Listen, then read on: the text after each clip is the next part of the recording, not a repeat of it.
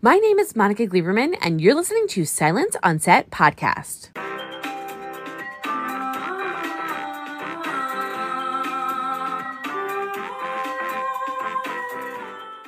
On today's podcast, we're talking to Philemon Chambers, who plays Deputy Augustus on the hit show Walker Independence. The show is set in the late 1800s and is an origin story of the series Walker.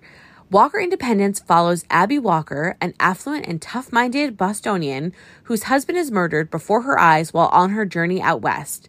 Abby arrives in the town of Independence and everything just gets crazy from there. So, to break down all of season one, everything you need to know, give us some behind the scenes details, and talk about some really fun stories, here's Philemon Chambers. Ready for the interview? I'm so happy to have you. I love you oh, so much. I love you too. Long time coming. I I know because we would try we would try to set up an interview and then we could tell the people we just had like a whole hour conversation because we're just best friends now. Before we yes, I'm, I'm so sorry that you guys didn't get to see that. It wasn't for you yet. Yet it wasn't for you yet. Not yet. Not yet, but yeah, but it was it was so good, and I I just I just love you. So I'm starting off the interview with how much I love you. So that's how we're gonna start. Don't make me cry. um, so let's jump into the show, which is okay. Totally, we're just totally pivoting now from before we recorded. So let's talk about the show. So you're on this okay. show called Walker Independence. I am. I think. Yeah, yeah I am. Yeah. Show. Yeah, which has taken off. I mean, mm. it's I think one of the number one show. I mean, everybody's watching it, known to man. Um, so let's start off with I know people have asked you a million things about getting your role and what it's like, and blah blah. blah. So I want to get to the good stuff. So when Ooh. you were getting Augustus, right? And like you read the script and you picture what he is in your brain. Mm-hmm. And you film episode 1. Now through to the finale, what has changed from your original perspective of him to now? So this was the thing when Augustus the the creation of Augustus was was coming together everything helped from wardrobe to then talking like him, seeing how he would respond to certain situations. And during the casting process, Larry was very, even if Larry had it, he would make you do it over. He would give you a different note. He would make you try something out of the box. And it, it helped build who Augustus at the time was. Because that's the funny thing carrying on a character throughout a season they change so much. They get into different uh, uh, uh, situations, and from who Augustus was conceptually to who he became. Ay, ay, ay. A lot changed, yeah. A lot changed. Um, you know, halfway through the season, Augustus hit this point with Tom where he was very he got more short tempered and more short tempered and more short short uh, short tempered. When we first meet Augustus, he's polite, nice, reserved, but you know, welcoming, inviting. And then as season progresses, he just becomes a little bit more, you know, uh, curious. He's he's uh, he's a little bit more aware of what's going on, and then at the end, I, I would say a lot. I don't feel like I answered the question properly, but a lot no, you did. I feel like, and this might help you. I feel like the show started, if this makes sense to you, as Augustus and ended mm. with Gus. Yeah. Does that make sense? Yeah, like I feel like it does. was such a transition from mm. this guy that wants to do good, that's mm-hmm. a little reserved, not really, you know, wants to respect authority, mm-hmm. not really sure where he stands. You know, we're kind of like always on the fence, like where does he stand towards Tom? And like we don't really know and but wants to be respectful and he is respecting mm-hmm. um but then over time with more information kind of like what you said things start changing and then i think gus starts appearing which is like a guy that's yeah. all right i might be um in an authoritative position but it doesn't mean the person above me is necessarily a good person. Right which is why in 12 otis says nobody is above the badge and it's true. True story. Yeah just you're like just saying, mic drop. oh my god, we're like the same person. It's like out. Freaks me out. We're the same person. Um, Yeah, so I feel like you went from Augustus to Gus. I wanted to ask you too. Another thing which I really enjoy about the show is the diversity. Obviously, that's mm-hmm. on no, this has come up before, but I love the fact that on a lot of shows when they introduce um indigenous people for example they're like just on a reservation in the side they're not really part of the story and like you see them here and there and like there's mm-hmm. not much there um when they have someone from the black community on the show it's to push the story further like you know like we're not mm-hmm. really at the point where we need to be in terms of mm-hmm. diversity walker doesn't do that it's in the complete opposite so not yeah. only we have someone a character that's not really technically i mean he's living on the reservation but he's in the show on a regular basis but I mm-hmm. love when he goes back and they're talking in his language and we're seeing yeah. the t- you know the titles coming up. And then for you, mm-hmm. you're playing a a black character, a black man in a time mm-hmm. period where black men were not respected and we're not treated yeah. well. And this is mm-hmm. not to to be used to further the story along. Ironically, you're given a position of authority that yeah even crazy because of how black men were treated back then. So for yeah. you for reading all of that and kind of digesting the diversity and like and the craziness of how they were like, yeah, we don't care. Like, you know, we don't care, white, black, whatever. You're gonna be playing this character, and this is what you're doing. this is your authority, and we don't care that there's like an like this is how we're doing it. Mm-hmm. what was that like for you when you read it? Because it's so different and it's so unfortunately not normal. And I wish it was yeah. normal, but the show is making it more normal. So what was that like for you? A breath of fresh air because I didn't really see myself in westerns when I was a kid. My dad, I, I grew up watching Bonanza, the Beverly Hillbillies, and and it it had a depiction of who black men were, black women were, Native American men, Native American women. You know, there were certain things in there, but it was we were the butt of the joke we weren't at the forefront. We weren't uh, given uh, uh, storylines, and I, I, understand at that time Hollywood wasn't what it is now. And you know, even still to this day, our our our show Independence, we are the most accurate depiction of what the West was. You know, and it's it's crazy to me to to to say that and to still see that till this day because you know you have other Western shows who, you know, they they are very traditional and it's great, but you know, we are the real depiction.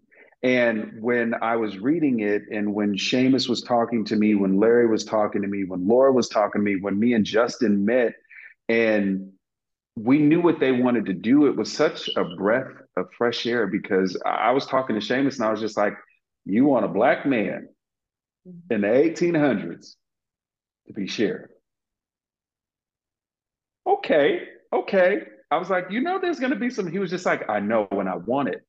Because it's true, you know, we're still, we're not, the thing about our show is we're not oblivious to what was in the 1800s in the sense of, you know, uh, the, uh, racism and, and everything like that. We're not oblivious to that. We're doing it in a more tasteful way it's not as abrupt.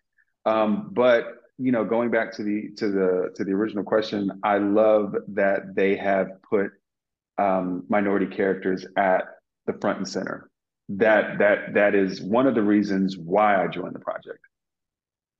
Yeah, and like for me, it, it was such a great thing because when I saw the pilot and then uh, obviously like future episodes, like as you started going mm. in, I agree with you. There, it's not ignored it's not mm-hmm. ignored for sure.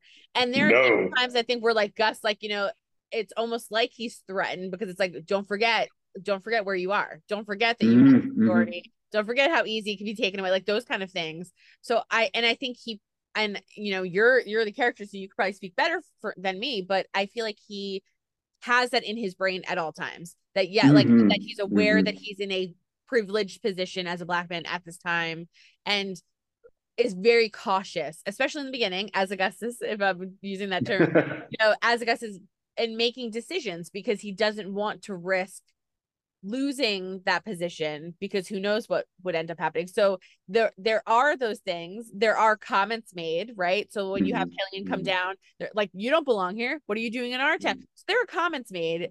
But what I love is the fact that it's not too further along the story. Yeah, which yeah. is what it's been used for before. Yeah, and that was the biggest thing. We didn't anytime, uh, particularly with with episode um, episode five, when me, uh, me, Greg, and Justin were on the horses, and we're trying to find um, Eli. Eli, there it is. It's coming back. Um, we were trying to find Eli, and uh, Greg when we were doing rehearsals for this, I uh, I was telling Seamus and I was I was telling our director at the time, Carol, I was like, you know, there are certain things in here that they want me to say that as a black man, I just can't say. Because if you want to put me in that position, you have to put me in that position. I said, who Augustus is, I don't feel like he's just going to take anything that Tom says, especially out on the frontier. I'm like, there's this there there has to be this like give and take. I know he's going through what he's going through, but Augustus Augustus is all, is going through what he's going through as well. So when I say you want to take that, you care to take that tone with me again, it wasn't uh, a planned line. That was it. It just happened, and it fits so well because it was it was showing that Augustus had a little bit of bite back. He respected, but he was also saying, "You need to respect me." So, yeah, again, I could elaborate on that all damn day. well, you know, it's funny that you should bring up that scene because I was going to bring up that moment because when you guys are on the horses and mm. you know, and he yells at you, like Tom turns and yells at Augustus, um, and right and like right away you like you turn and I was like, what is he going to do? Is he just going to take it because he has been relatively quiet, and that's when I started seeing a turn happen. I feel like that mm-hmm. was like mm-hmm. a pivotal moment because, and then when he goes, are you going to take that tone with me again? And like the look, like that you gave, you know, like that Augustus gives, is like, mm. don't fuck with me look. Like it was like this, I'm being mm. serious. Mm. Like if I'm respecting you, you respect me. We're in a position, we're working together, we're looking. So it, I was like, whoop. I remember going like, whoop, like, when, like when you said it. And I think that's when I, when things started changing. And for me, like, you know, on the show when they call like kind of shorten and call him Gus, I was like, that's when Gus was born. At that moment, yeah. he was going, yeah I'm not going to stand for just anything. Like I'm not going to mm-hmm. let you just walk all over me. You mm-hmm. know, I do have a voice and mm-hmm. use it if I need to. But again, mm-hmm. while being respectful, like, you know, while mm-hmm. trying to to navigate the difficulties of, you know, being a black man at, at that time. But yeah. I'm so happy that he had spoken out. yeah. You know, and and Gus is really modeled after my dad. My dad is is very country. Um, but to a fault, he is very respectful, very nice, very welcoming, but he's quiet. My dad bides his time with certain things, and and that's what I kind of modeled Augustus after was him biding his time. Him, you know, Augustus is aware, but he might not say it right now. He might not say it later. He's gonna get his facts together. You know and when uh episode six happens was it episode six? Where um augustus questions otis about uh the cattle the cattle something. Who that episode was a long time ago. Um, but that was the first about the cattle being stolen yeah that was episode six right? I, I think so. Whoever's yes it was it was. I think it was six. it, that's where you guys it was six. going. You were looking yeah it was it was six because because seven was justin's episode with the hanging. Yes. That was that episode so it was six. And that was the first time we saw augustus actually get something wrong. And i was like okay all right all right all right all right we're okay we're okay i mean like listen though i give him a lot of credit though because when in those round of episodes and i think it's and now you're you have me, me all like it's hard because it blurs. I totally get it. and you know, every fan listening is going, it's hard. And it's, so we're sorry, you guys, but like let us know in the comments. What goes on. yeah, leave, leave, it just just leave the episode titles leave in it in the comments. Study it. Yeah. Um, but there's an episode, and I think it's either five or four. I think it's five mm-hmm. when you guys are talking, and um they kind of come in you're talking to tom and um augustus is saying or no you're Augustus is speaking about oh it's Calian. He's you guys are having a conversation and mm-hmm. um and I think it leads to um what Calian's been doing, and you're like, well, you've been distracted. What's been going on? And five. Then that's five. Of, yeah, and he finally kind of opens up and goes, "I think you know maybe things aren't right with Tom. I think this happened." And then mm. Augustus goes, "No, I can tell you that di- that didn't happen." Because mm. I know X, Y, and Z. I wish you came to me earlier. That's mm-hmm. what led you guys to go on the horses. So mm-hmm. that is like to me was one of the and again this is why i want to bring up this episode was one of the biggest moments because like are you like I'm like, I saw something like, like my ADHD, my ADHD kicked in, and I was like, uh oh, like, oh, like little little fuzz. Um, but it's very interesting because in that episode, I feel like that episode in particular changed everything because Gus is not wrong in the mm. fact that there was someone else there. I think mm. we all assumed that it was it was Abby, that it was like her feet, and maybe that's what they were seeing, the two pairs of feet that were there, like mm. um the mm. tracking.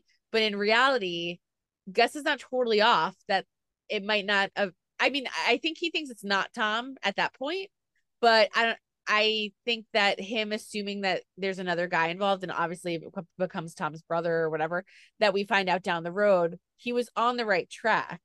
Mm-hmm. And and I think that, that conversation with him and Calian was big because he was going they both are from communities where you trust your own, right? Mm-hmm, and both mm-hmm. have to cross over and trust each other and they have that conversation and neither one judges the other and you guys trust each other and go on that journey on those horses and have yeah. that whole like kind of scene together and yeah. i just found that to be so interesting you know even it, it it it was so interesting too because uh at the beginning of five you know me and me and justin are on that hilltop and um you know we're kind of having that conversation of like you know, he's like, I'm sorry, I've been distracted. And I'm like, distracted by what? And there's so much that happens in that episode with um, Calian and, and, and Gus when it comes to their relationship. And then you have that ending scene um, when, you know, they are one with each other still, but kind of off. And,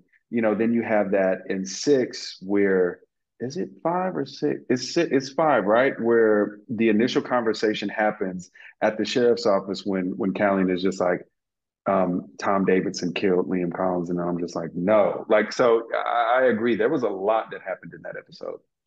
Yeah, like uh, that was yeah, that was six, and and no, that was five that they have the conversation. That led into six. Yeah, yeah, and led led into six. But yeah, like it, and it was just so interesting for me to watch that. And I remember screening it early and I went, ooh, things are changing. Things mm-hmm. are changing for both of these characters. But really, for me, I saw the biggest change in your character because, mm. like you said, he was so quiet and kind of like reserved and biding his time, picking and choosing battles, right? Like, when do I speak mm. out? When do I not mm-hmm. speak out? All of that kind of stuff. And then this happens, and you kind of start following clues, and then you know mm-hmm. we kind of go down this crazy path so after five and six and seven we start heading down um to where things start getting crazy so before we get to the port part where the internet freaked which i don't know if you saw this where like the internet no. freaked out um about the possible killing of gus because we were all having heart attacks so before we get there and i want to and i want to know you were heart attack when you read that script but between six and kind mm-hmm. of towards the end. So like between six and 12 mm-hmm.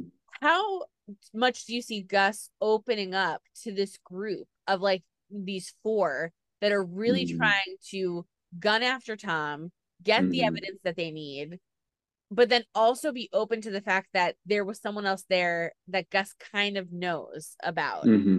Mm-hmm. So like how does like how does that all kind of work out? Do you feel like for your character in those episodes to make that storyline kind of thread through?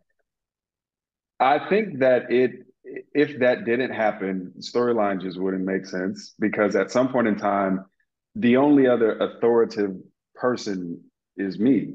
You know, Tom is the one that they're gunning after, and the only other person is me. So you kind of have to get me on your side. So I I personally loved when Gus got involved with the group because then you saw again these this unlikely group of people who you would not expect to one band together um, uh, for one common goal but you know even the aspect of them getting along like anything like that it was just and and then you saw them band together not only with with the Tom Davidson situation, but even with the Kai situation, and even with the Calian situation, you just saw this this unlikely group of people come together, your chosen family, and they were not going to take no for an answer.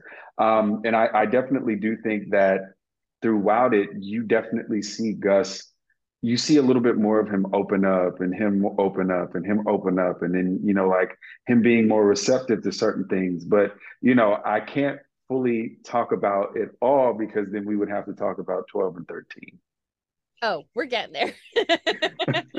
But no i agree with you. And what i love so much is and i you know i give a lot of credit to matt for this. I've i've spoken to matt about it um in the beginning or kind of like the mm. middle of the when uh of walker uh independence that we talked about it. But for hoyt i love um i always laugh when he goes and then there were three and then there were four, there were four. And again i just like start cracking up because it's like but the the it's funny what he's saying but underneath it is such a beautiful thing because mm. each person, and it's kind of going off what you're saying, they're all so different. Could not be more different, right? You got like a crazy mm. robber, like you know, Hoyt's like all wild and nut and running around.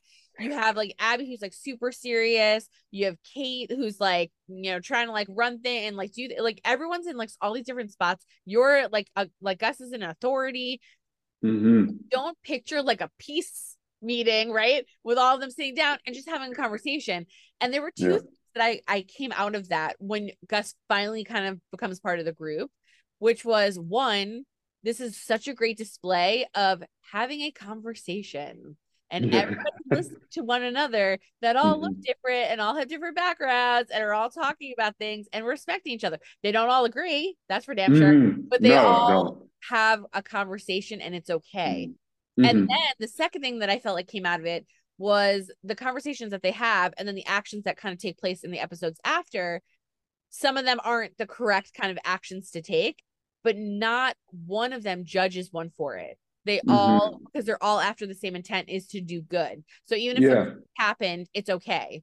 Mm-hmm. And I just love that so much. And the, the first thing that came to my mind that I could like kind of compare to was almost like Hamilton, that kind of idea that like eh, right, like in the in the play, yeah. like everyone looks different, everyone's of different races, different colors, different genre, you know, different sexes, and everyone's playing all the kind of different car- like parts, and you picture them in that meeting, and they have like that whole like song, you know, and I won't yeah, yeah, yeah. Hamilton, but that scene, and they're and they're having a conversation, and it's okay. The some of the biggest things that have happened in history are because people sat down and freaking talked to one another.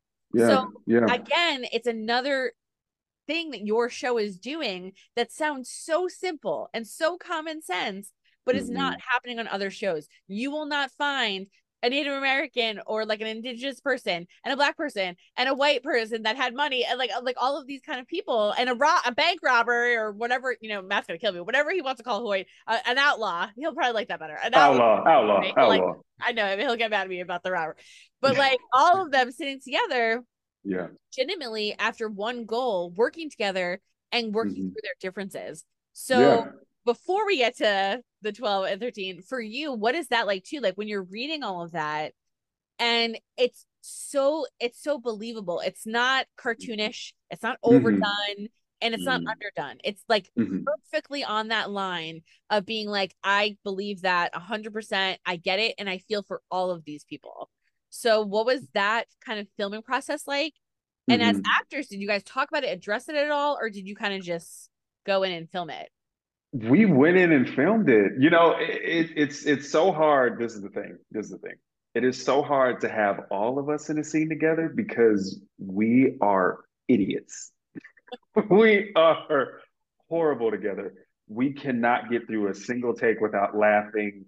It's it's it's um it's it's so bad, but it just contributes to the relationship that's off screen. Anytime we've gotten the script that okay, let's say we didn't agree on um, the whole script, or we didn't agree with a scene with somebody in it, somebody felt some type of way. We all banded together, talked about it, and asked, "How can we help? How can I help you with this? How can I help you with that?" And it's it's something that Seamus Seamus is brilliant when it comes to the the direction in which he wants the show to go. We never know in game Seamus, his mind, his this this universe that he's created is is an ongoing thing, and that kind of made me say like he was crazy. I'm so sorry, but um, it's it's an ongoing thing, and he's so brilliant in his execution um, that honestly, we go in, we do it, and we all just genuinely listen to each other. We all value what the next person has to say. So it just shows. And and that's the biggest thing with our family is is that our family. We are a chosen family. We came together to do a show uh, at the beginning, but now we are. We are literally a family. I talk to everybody every single day. Yeah, and like and see, and that's what I love too because for people that this is normal, right? Like, you know, for me, like this kind of look uh, at this table is normal. For me, mm-hmm. it's great to see on screen because I don't see it. For other mm-hmm. people that might feel like it's it's not their everyday life, and you know, mm-hmm. um, and they want it to be, or they want to learn more, or they want to be educated. That's what the show offers them is offers mm-hmm. the ability to be like, yes, you can have those conversations, you can sit at a table, mm-hmm. you can disagree. Everything doesn't have to be a huge fight and yeah. to be educated. Like I love like for um you know Calian like I love it so much when whenever he's on the reservation because when they talk the way they talk or what they're showing you, if you don't know what mm-hmm. that is, look it up. Mm-hmm. Like they're exactly. not going to explain it to you on the show because there's exactly no, no. explain it. That's his life and that's what he's living, and that's how the show kind of does everything. Mm-hmm. So to mimic real life would mm-hmm. make sense because I'm sure there were conversations back then that looked like this. So, like, you know, like it all sounds so stupid because it's common sense, but it's not being shown on TV. And you're right. It it is so simplistic in its execution, but it's not done. It's not. You know, this is and that's why like when it comes down to our show, this is how the West looked. This is how the West felt everything that we've seen prior to this has been a plagiarized version of what they've wanted to show us, of what Hollywood at one point wanted to show us. And when it comes down to specifically talking about Calian and, and him speaking Apache, oh, I love it myself because, again, like you said, we're not over explaining anything. We don't have to. These are normal conversations between him and his people. We don't have to do the the uh, the the the fluff. We don't got to add that. We it, it's cut out. We don't have to do it. And even with my character with Augustus, I in in episode five, notably, when we're walking through, not walking, we were on the horses for 13 hours that day. When we're coming through the ravine, I say hato, and uh, it's uh, basically what hato is what in Apache. And I thought it was so apropos to their relationship because we've been friends for years now. And why wouldn't Augustus know Apache? Why wouldn't Augustus know certain things? So then that way Calian didn't have to translate all the time because Augustus has gone to the, you know, uh, the, the, the Apache camp. He's been there. He he stayed there when he was injured. So why wouldn't he know certain things? So even um, Justin allowing me and the Apache translator allowing me to take part in um, saying just a word you know was monumental because it's it's something that even furthers our show's narrative of inclusivity right. And and to like go off that too i love when they show you um burial scenes in particular. And i remember mm. there was a scene very early on maybe in like um episode one or two it might have been even the pilot where they have to do a burial and there were things that um Calian's character was doing Justin's doing that I was like I don't I haven't heard that before. And I just looked it up and then I was like oh my gosh this is so beautiful. Like the things that they add and the reasons why that's on the body and like the things that they do and it was such a beautiful thing and one of my friends i remember saying said oh, oh, they don't explain like what that means or why that's there and i said no and why should they like I said, would you explain it if you were at a funeral and we were like being filmed? Would you go, "This is a casket and this is the like"? You wouldn't do that. So mm-hmm. when I mm-hmm. saw it, I wanted to know what it was. I wanted I wanted to be educated. I wanted to look up and say, why is this important? Why is this important mm-hmm. this character? And I looked it up, and that's what your show does and has accomplished. And like with no preaching, which mm-hmm. is something that's just so beautiful. And it's not done. there's always preaching going on, and I'm just like, but great. I know.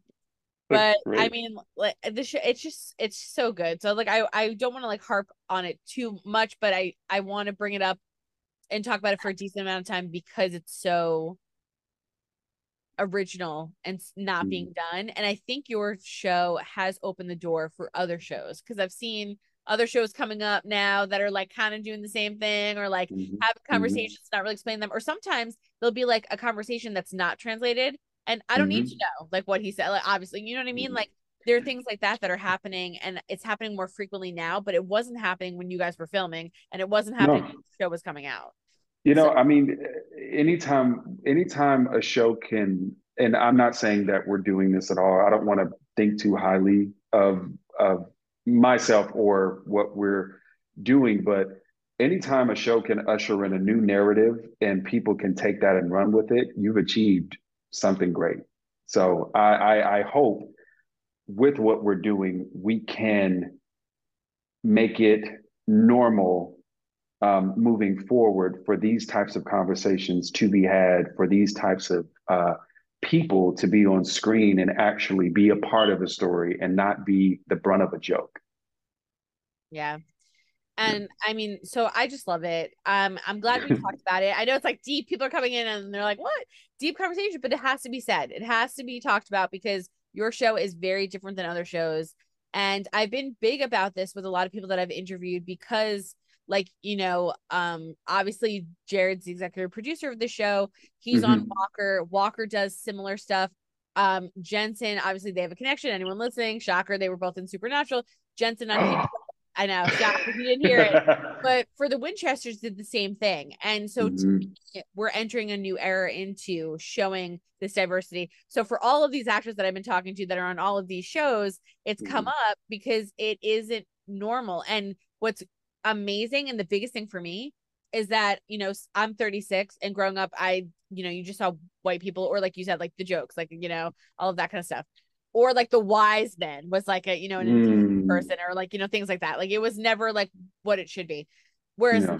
now you got 15 year olds watching walker and seeing some variety walker independent seeing some variety and the winchester seeing variety and the brains behind that are these two guys that have worked together on a show you know, for 15 years. And it's just, I yeah. mean, that they're going to grow up and this is normal. And that's mm-hmm. how it's mm-hmm. be. And that's hopefully yeah. going. So that was like my kind of point of bringing it up. But I think, you know, it's important to talk about it. And you can't talk about Walker Independence without bringing it up. I think if anyone doesn't bring it up, it's either maybe they don't feel comfortable about it, but I feel like it needs to be said because. Mm-hmm. Agree. Me, no, I, you can ignore it. No, I mean, you know, I can understand somebody's hesitation with, you know, like you said, if they don't feel comfortable, I get it completely. Yeah, if you it. don't feel comfortable with it, you know, but also too, I could never be mad at the pursuit of knowledge. If you just want to know just to know, ask. You know, if it's a it's if it's insensitive, I'll just be like, hey, don't ask that shit again. You'll be fine. Just don't ask that. But I mean, if it's if it's something where it's coming from, even if it is like on borderline insensitive, but it's coming from curiosity, genuine curiosity, not like, I got you at the end of the day. Yeah. Well, I love it and I want to talk about it and I'm glad you were so open about it and um I'm seeing changes in it and I'm just so happy with all these crews and all this crossover all the people working together and it's just so great. Yeah. So yeah. to kind of reiterate that you had um you have a couple of like kind of like crossovers between Walker and Walker Independence. So first you had Matt that was on Walker and mm-hmm. Hoyt that like flipped over to Independence and was playing his like ancestor. And I had a whole mm-hmm. conversation with Matt about like the changes that he did and you know that um cowboy Hoyt would be like long hair and the messy mm-hmm. like I love it and they are so different but uh, you know Matt's so great with like the comedy and all of that kind of stuff. Um but then you also have another crossover I don't know how the hell you two work together. Like, just before I ask my question, how the hell do you guys work together? Because I would talk to Matt, and like the entire time, I was either laughing or like semi emotional. Like everything he says is either like I feel like like super intense, and I'm like, oh, or like laughing. And it was kind of like how we were talking before I hit the record. Yeah. I yeah. Going, oh yeah. my God. Like we were either laughing or I was like, dude, you're so right. Like that's still with you too. So yeah. the two of you, I would die to see some video of the two of you not working because like I don't know how you guys get anything. Matt is a beautiful soul. I love that man so much. It it, it pains me how much I love him. Um, no, he uh, Matt. Honestly, when it comes down to to working with Matt, I admire the hell out of Matt. He's so effortless in his execution of just anything, and I'm just like, Matt, how the fuck did you do that? And he's just like, Philly, why are you asking me? You're doing it. And I'm like, no, I'm not. You're doing it. And then like it's it's this ongoing thing of me and him going back and forth and being like, no, you're great. No, you're great. No, no, no, no, no. You're great. No, no, no, you're great. I'm like, get out of my face. Um, but uh, me and Matt, like even just on like a personal level, when me and Matt can get together, have a conversation, Matt just bears his soul what you see is what you get with Matt Barr, and that is one of the main things I admire about him.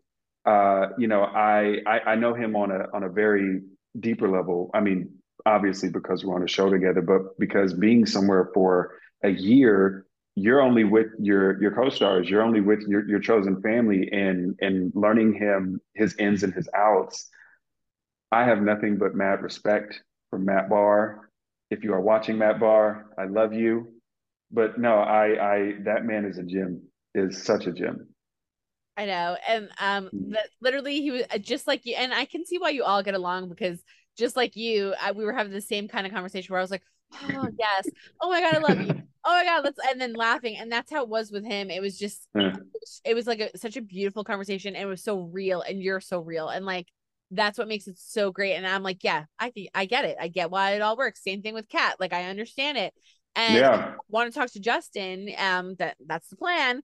And with Justin, I've heard the same thing. Like you know, just nothing but this beautiful openness to just be, mm-hmm. to to talk, to educate, to have fun, to mm-hmm. like just all just everything that you guys all seem to represent. And it's just beautiful mm-hmm. that you were all put together, which is just yeah. well, and that's the that's such the funny part about a show because you never know what you're gonna get when you get on a show but everybody, literally everybody, cast, crew, from our upper ups to anybody working on our show, what you see is what you get. Everybody's like this. And it amazes me every single time I'm on set. It takes me 10 minutes to say good morning to everybody, and it takes me 15 minutes to say good night to everybody because I just like hugs. I love hugs. I am such a big hugger, and everybody's so welcoming to that. I've been on sets where people weren't as receptive and you know you kind of have like certain people you're just like okay get a vibe yeah but everybody on our set again is it is honestly one of the best things to be a part of just because of our family yeah, and it shows in all the interviews because every time I talk to all of you, it's like so much love for everybody else, and it's just mm-hmm. it's just so great. So I, I yeah. just love it. I get so excited with you guys. But to talk about crossover, so you have that mm-hmm. crossover, mm-hmm. then you have Jared as an EP. So I want to hear what it's like working with Jared as an EP. If there's anything that like if he's come on set, if you have had to work with him at all, because a lot of executive producers will come on set, some don't. Some like to just mm-hmm. look at the kind of footage and deal with that. So you mm-hmm. have that aspect of a crossover kind of from Walker to Walker um, Independence, but then you also have a mysterious cameo from uh from Jared somewhere down the line that came on. So how was what was that all like? Maybe I just have one of those faces. I told um, before we started, I was like, he could do a really mean Jared impression because we were talking about Jared. Could do a really mean impression. It's really. I good. love Jared. Um, from an EP perspective of Jared, he has always been very welcoming to anything that you have to say. Very welcoming. Jared has come to set twice.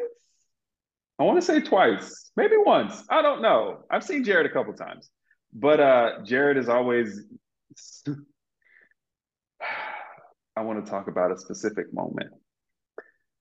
I think it was uh, three, three. there's a when when Tom's character brings in Liam's body, and all you see is me carrying Liam's body and putting him into the wagon uh, to go to the Undertaker. Jared was there for that. Jared was there for that, and uh, uh, he he was having fun watching me pick up a 220 pound man 15 times. He was having a lot of fun, too much fun, to the point where he was just like, "We should just make him do it a like five more times, right?" And I'm like, "Keep on playing. I'm gonna call Jen." So um, no, Jared is is such a hoot when he comes to set. He's so so much fun. Uh, I love any time we can spend together. Uh, but yeah, like from even him doing the the uh, surprise cameo. Uh, Jared had so much fun. He, I, I wasn't on set when he was filming that. It was my day off, and I had just gotten a little fur baby, so I needed to spend time with my fur baby and uh he he or had so much really fun. just like hide? No I'm just kidding. No no no no no. Jared's I, I, I, gotta go home. You know i met up with them afterwards but no jared had so much fun and it was snowing that day actually. And oh, i had wow. i had i had texted jared and i was just like hey are y'all even gonna film? And he was just like we're waiting for uh actually it wasn't snowing in the area that they were in. And i was like oh well that's perfect but um no jared he had a blast and then i got to meet up with them afterwards and and we had dinner and and talked and talked about cleaning out colons. You know it's just a regular conversation with jared padalecki.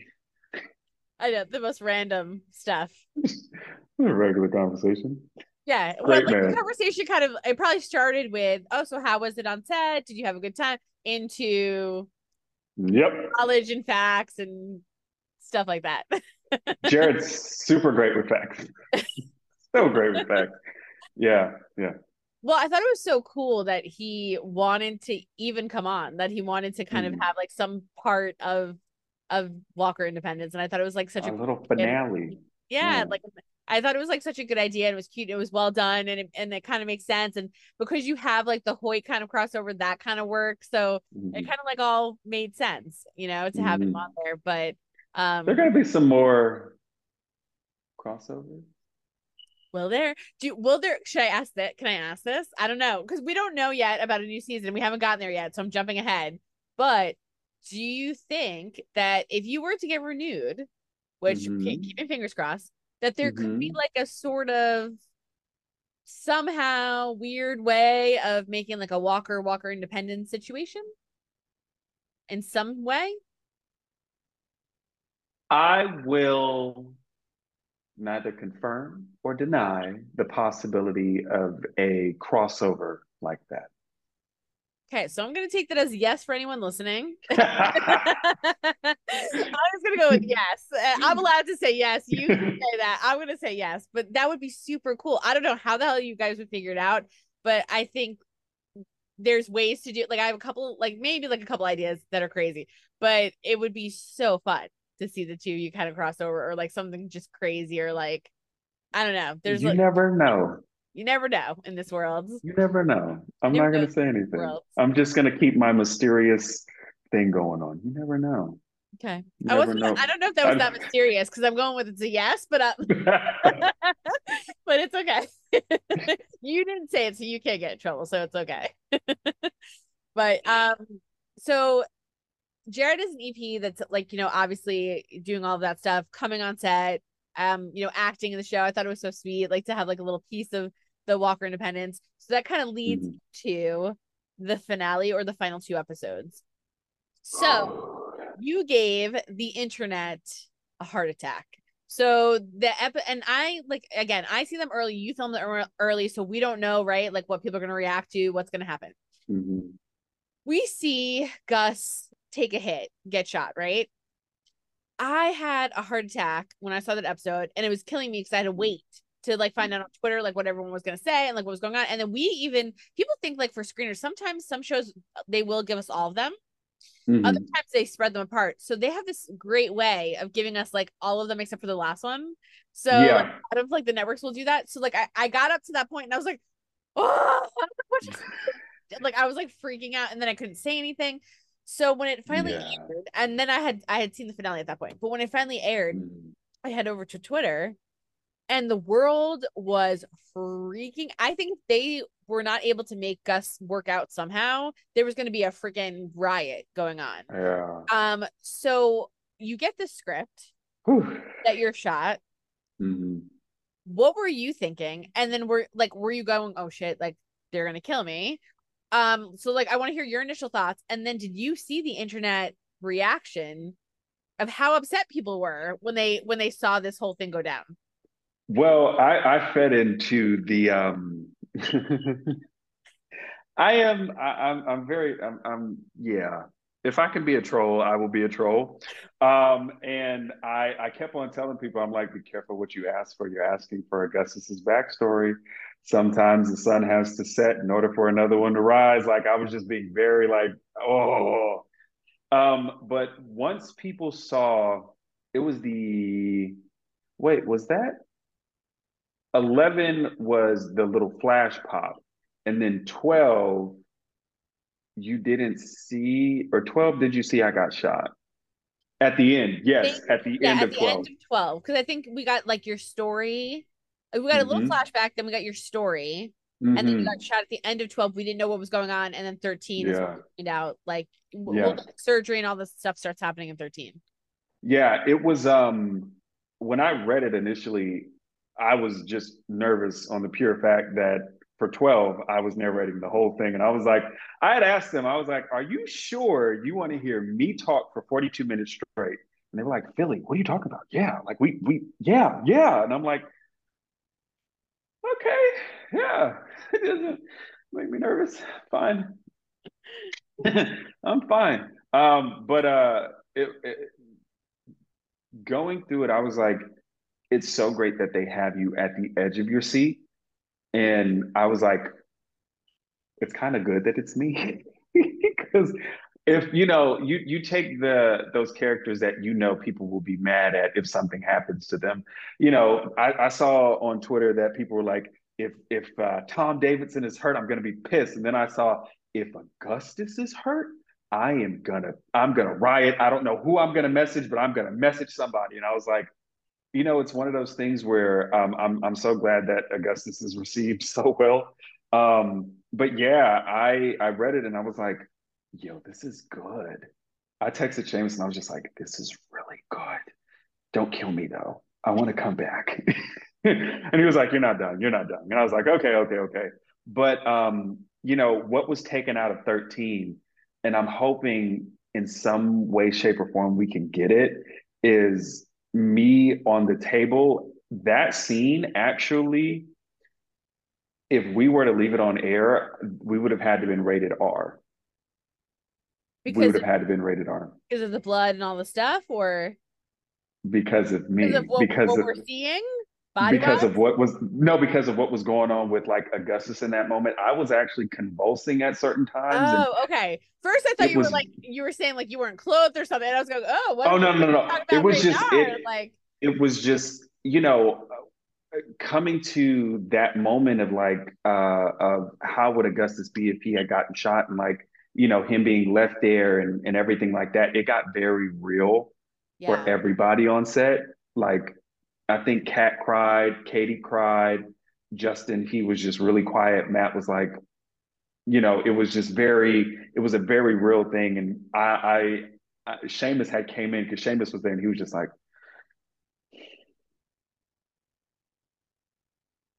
I was like, oh shit.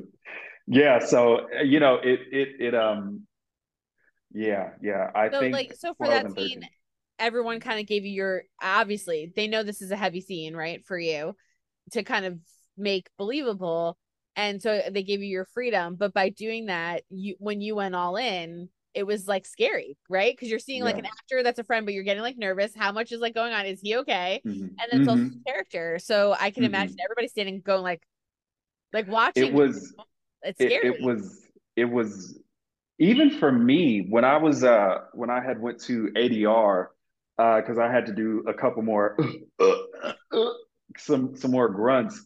But even me watching it, I cringed because I was just like, Oh no! Oh no! Oh no! Oh no! No! No! No! No! No!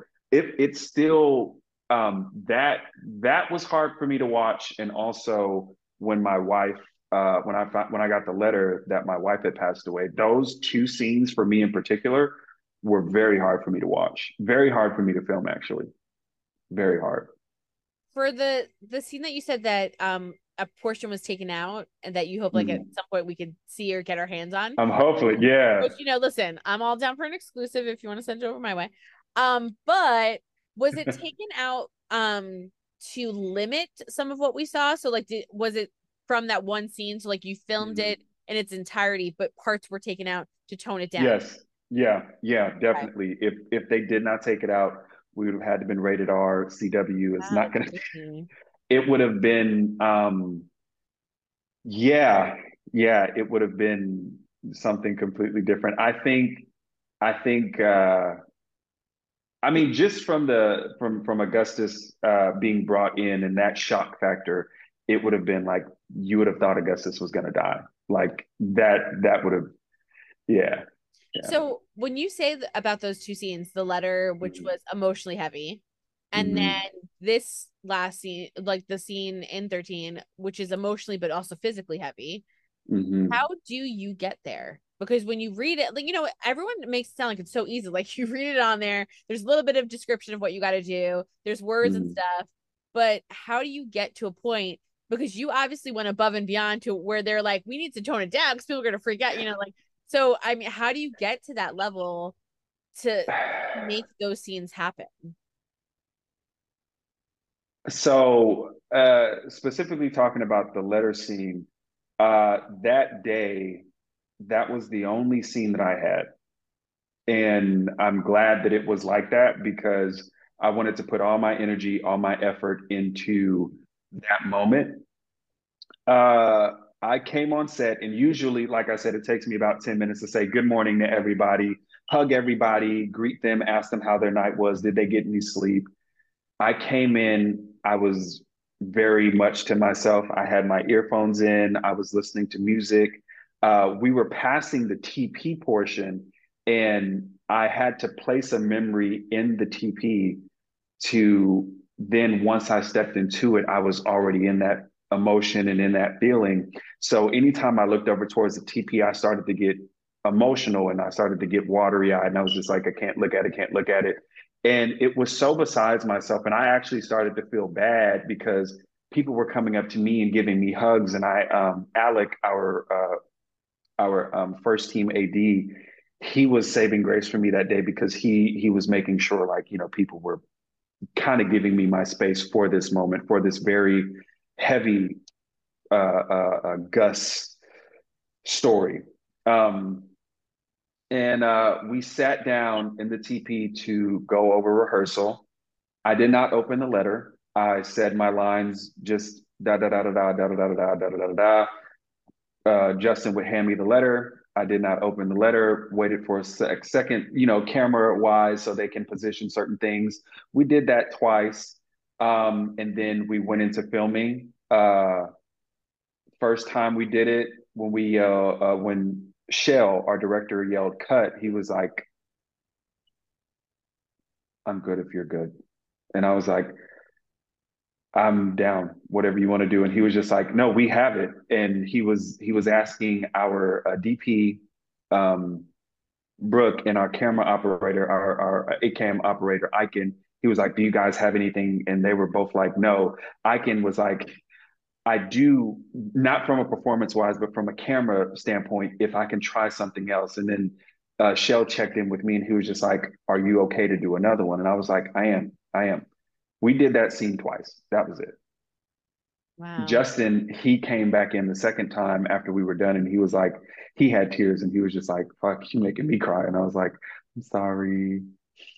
But like, and then you, I had. What do you think of though? Like, how do you get to that place? Is it like, do you use something from like acting that you were taught, or is it more of like you think of something bad like how do you like get there because that scene was emotional i got emotional i got choked up watching that scene like it was awful it it helped to have been playing augustus for a while Mm. So getting into because because it was like, okay, does Augustus have a wife? Does Augustus have a family? This these were the questions going through the season for me. And I'm like, does he have a family? What's going on? What is what is Augustus? What is his backstory? What is this? You know, you're trying to make uh, certain things make sense for you as a character to to then play. And then when I saw the script and I found out that Augustus had a wife, I had to make it okay. Augustus had a wife and Augustus had a kid. So not only was his wife killed, but also his kid was killed. So it was like he lost everything that he knew and everything that he held close to his heart. The reasoning as to why he didn't go back when he was shot in the leg, because, you know, let's say Augustus did make his way home, he said, if I go home now, I put my family at risk. He was going to protect his family till the death of him. And to then find out that his his wife was killed and to read that letter because in the letter it was written, "Hey, sorry for your um our condolences. Your wife da da da da was killed in a." So reading that and having that moment, and that's why I didn't open up the letter. Uh, at certain points in time, from an actor standpoint, and I'm saying this to actors, you have to protect yourself. You have to make sure you have everything you need so that way when it comes time to performing, you're not doing it from from a performance uh, basis, but you do have to perform. You then have that gym. So that that's why I didn't open up the letter. Yeah, that honesty moment. That's why I didn't open up that letter. I wanted that to be the first time I read it. And then, you know, even the second time, it has to be anytime you do it, it has to be the first time that you do it. That's what makes our industry so great. and then what about you always that? have to find something what about that last scene though? So like I mean like you're on a table. Mm-hmm. I don't know about you, but a lot of actors, you know, with most movies and stuff like that, not necessarily end up, you know, in the just being shot, having like random surgery that's not really surgery by doctor being done, all these things happening. So how did you prepare for that? Are you are you did you talk to someone? Or are you like how does a body react? What does the body do? What do you or you just like went it like how does this happen? How do you make this magic happen? Because with that scene, I was also freaking out. So I'm freaking out about the shot. And then when I see the video, I'm like almost crying watching that scene because it was so mm-hmm. awful, like and painful, and it just looked horrendous. So like how did you do that? We again, I my my cast trusted me. I trusted them. I trusted Yangzom, our director of 13, I, I, I just felt, you know, at, at, some point in time, you have to trust the people around you, and then they have to then trust you. I didn't prep in, in a sense of like, how would a body uh, react to this? How would a body react to that? I knew certain things because growing up where I grew up, you see certain things. So I just used some personal experience. Um, but I also knew that he had been left out in the cold. I also knew that he had been losing blood at certain points in time, you are going to convulse because you don't have anything to to uh, um, hold you. You know, you're cold, you're you're this, you're that. The bullet's still in there. You're still bleeding. How much blood do you have left? You're bleeding from the mouth. There was so much going on with that scene in particular that the only thing that I wanted to do was fight. My little brain, not my little brain, the little voice in my brain was like, fight for your life the reasoning as to why you were trying to handcuff Tom was because you put the pieces together. Fight for your life, fight for your life, fight for your life. So that was the that was that. And even when Hoyt tried to give me the drink, I'm like, I'm not going out. I haven't drank. I don't drink. I'm not doing that. I'm not going on my deathbed drinking. Um, which was like a little funny thing between me and Hoyt. um, yeah, it was uh we did that about a good three, four times wow. uh, because there was so many of us. So they had to get different camera angles. They had to get different positionings. And there was one at one point, I think it was literally over top of me looking down and you saw everybody around me. They didn't use that shot because again, if they would have, we would have been rated R. Um, but it was uh it was it's it's always challenging to get to an emotional place where you forget about everything and you then are your character and whatever happens with your character you just have to go along that journey. I usually go into a scene i don't have anything planned.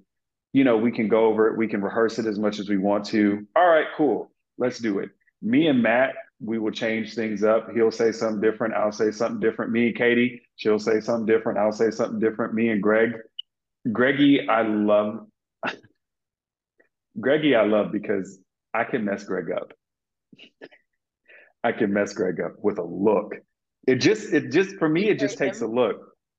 I break him, and I love it. Um, uh, but you know, like even me and Kat, like you know, you have these these things with your with your co-stars, and uh, yeah, again, I, I may be going around in circles, but it it is one of those things where you just have to then trust yourself. Mm-hmm. So going back to the actual question, before we talk about the badass moment, which like comes right after that, like slowly after that, but your badass moment. Um, which listen, he, uh, Gus has a lot of like really cool moments, but like there's nothing better than that final um shot. So I want to talk about that. But before we get there, when you do these scenes, mm-hmm. how do you mentally walk away and leave that there? Because you're prepping up, you like you're doing all everything that you got to do you're wanting an honest moment, right? So like mm-hmm. your letter and like you're doing all of these things. You want an honest moment, so I'm just gonna do it. Like when I get lie on that table, and this is what you're gonna get, and then if we need to make changes, whatever. So when then they're like, your body thinks it went through something that it didn't mm-hmm. really through. So how do you mm-hmm. like walk away and then go like, that's done?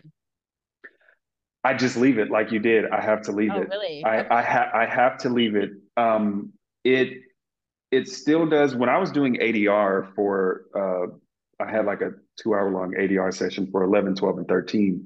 But when I was doing ADR for 12 and I was doing the poems to my wife, I still was getting emotional because I was still that, you know, you never, you have to let it go. But what you went through still is a part of you. So it's still there in some way, shape, form, or capacity. And um, you know you can still access it. But again from an actor standpoint you have to be kind to yourself. You have to give yourself all those necessary things that you need. You have to take care of yourself. And and in that moment the best thing for me to do is to let it go. I have done what i needed to do i had my honest moment i was vulnerable i did everything that i could do uh, my best in that moment and that's that. Yeah, and you gotta you gotta wipe your hands. Yeah, it's amazing you can. Cause some people kind of hold on to it, and then I, it's like not healthy. I think when you walk off and you're like holding on to that. Heath Heath Ledger, and I I love that man for what he brought, and even for his role for the Joker. Sometimes, yeah, you can go off into a deep end. It is it is because you're losing yourself in this character, in this person, in this reality that you are surrounded by. And it's so easy, you know, when you're on set, auditioning wise, you have to work with, okay, we're on Zoom. I got to work with a Zoom camera. I got to think about, you know, I have to create the world versus you being in that world. And now you, the actor, have that golden opportunity of just being your character and everything around you is working for you. So it is it is a very slippery slope, very slippery slope. Yeah, it's and a lot of actors that I've heard from that can that carry it seem to have a lot of stress and like things that come from that, like you know, just like mm-hmm. negative, negative like mental emotions or like thoughts and things that come from it. So it's uh, it's very nice to hear from you that you're able to kind of go, all right, like yes, it's with me a little bit, but it's not affecting mm-hmm. me in that way where like you're carrying it to a point where you need to like you know do something because it's it's just so difficult i feel like when you throw your whole thing in you know because like what people don't realize is like if you're doing a, a scene where you're crying you're crying your body mm-hmm. crying mm-hmm. but mentally you're not crying so like mm-hmm. that like screw up kind of is very difficult to mm-hmm. like walk away and just like get out of and so it's I mean, it's healthy, I guess, in your approach that you're able to kind of drop what you can from it. You know, and it's it's funny you say mentally you aren't, but when you get lost in a character, men, your mental is that character. So mentally, you are crying, just like you know, like when you said when you go through these moments, you know, and you're crying, your body is reacting to what is going on. Right. And, you know, sometimes it'll take you a moment to get out of it because mm-hmm. it's true. It took me a moment to get out of it. I did I just didn't drop it automatically. It was like I had to get myself out of the tent, take myself outside. I had a moment and then I was like, okay. And then people started to come around. I started to get hugs, my good morning hugs. And I was like, all right, all right, Philly's back, Philly's back, Philly's back, Philly's back. All right, we're good, we're good, we're good. Yeah, yeah, yeah. You know, but it's um it's amazing what we do. Yeah. And it's uh it is an art form because we're the only thing we're trying to do every single moment is be and find an honest moment. That's it.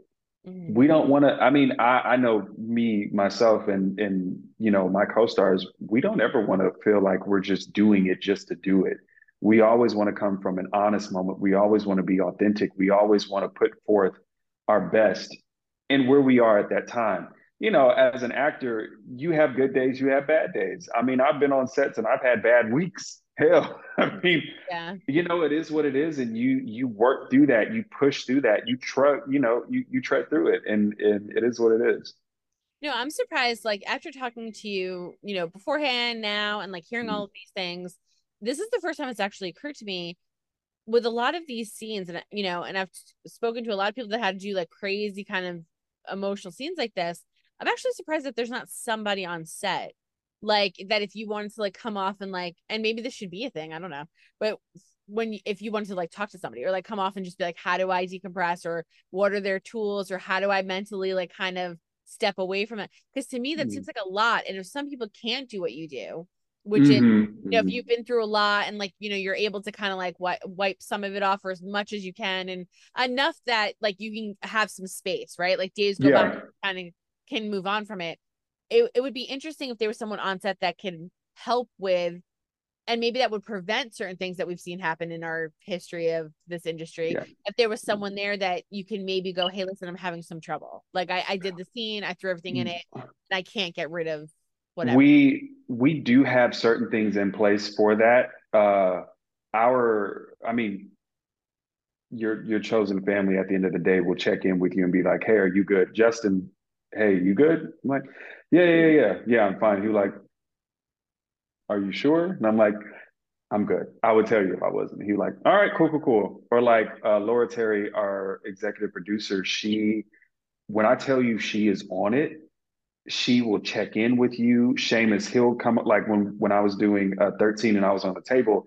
Seamus came in, Laura came in, Yangzom would check in. Our Chris, our first AD, he would check in. Like are you okay? You good? You need anything? Like everybody was so supportive and and very aware of what was going on to the point that they just made sure I was okay. And again, it's it, it is a dream to have that because you don't really have it. You don't. You know, I know on our set we do, but it should be a normalized thing. It should. Yeah. Um, so to kind of like again do a little swap around after that scene, um you had this amazing, probably most legendary badass moment, I think, of probably anybody for the entire season, which is, you know, I, and everyone knows what I'm talking about. So we're all having a heart attack that Gus might die.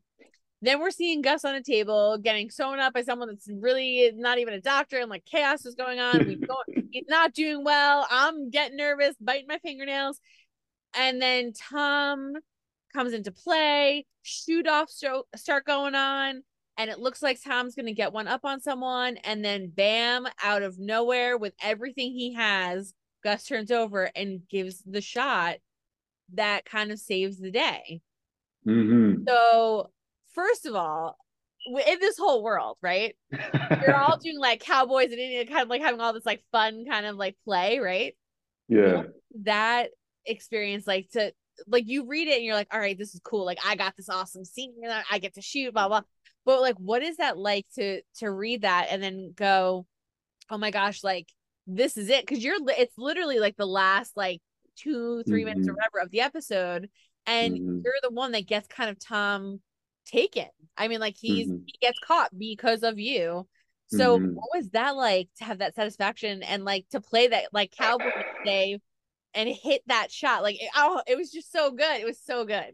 So what was it that? It was so satisfying because it was like because you saw the relationship between Tom and Augustus over the season and how Tom tried to get into Augustus and like his his his uh you know even with emptier pockets how much do you have and Augustus doesn't have anything and he's just like hmm.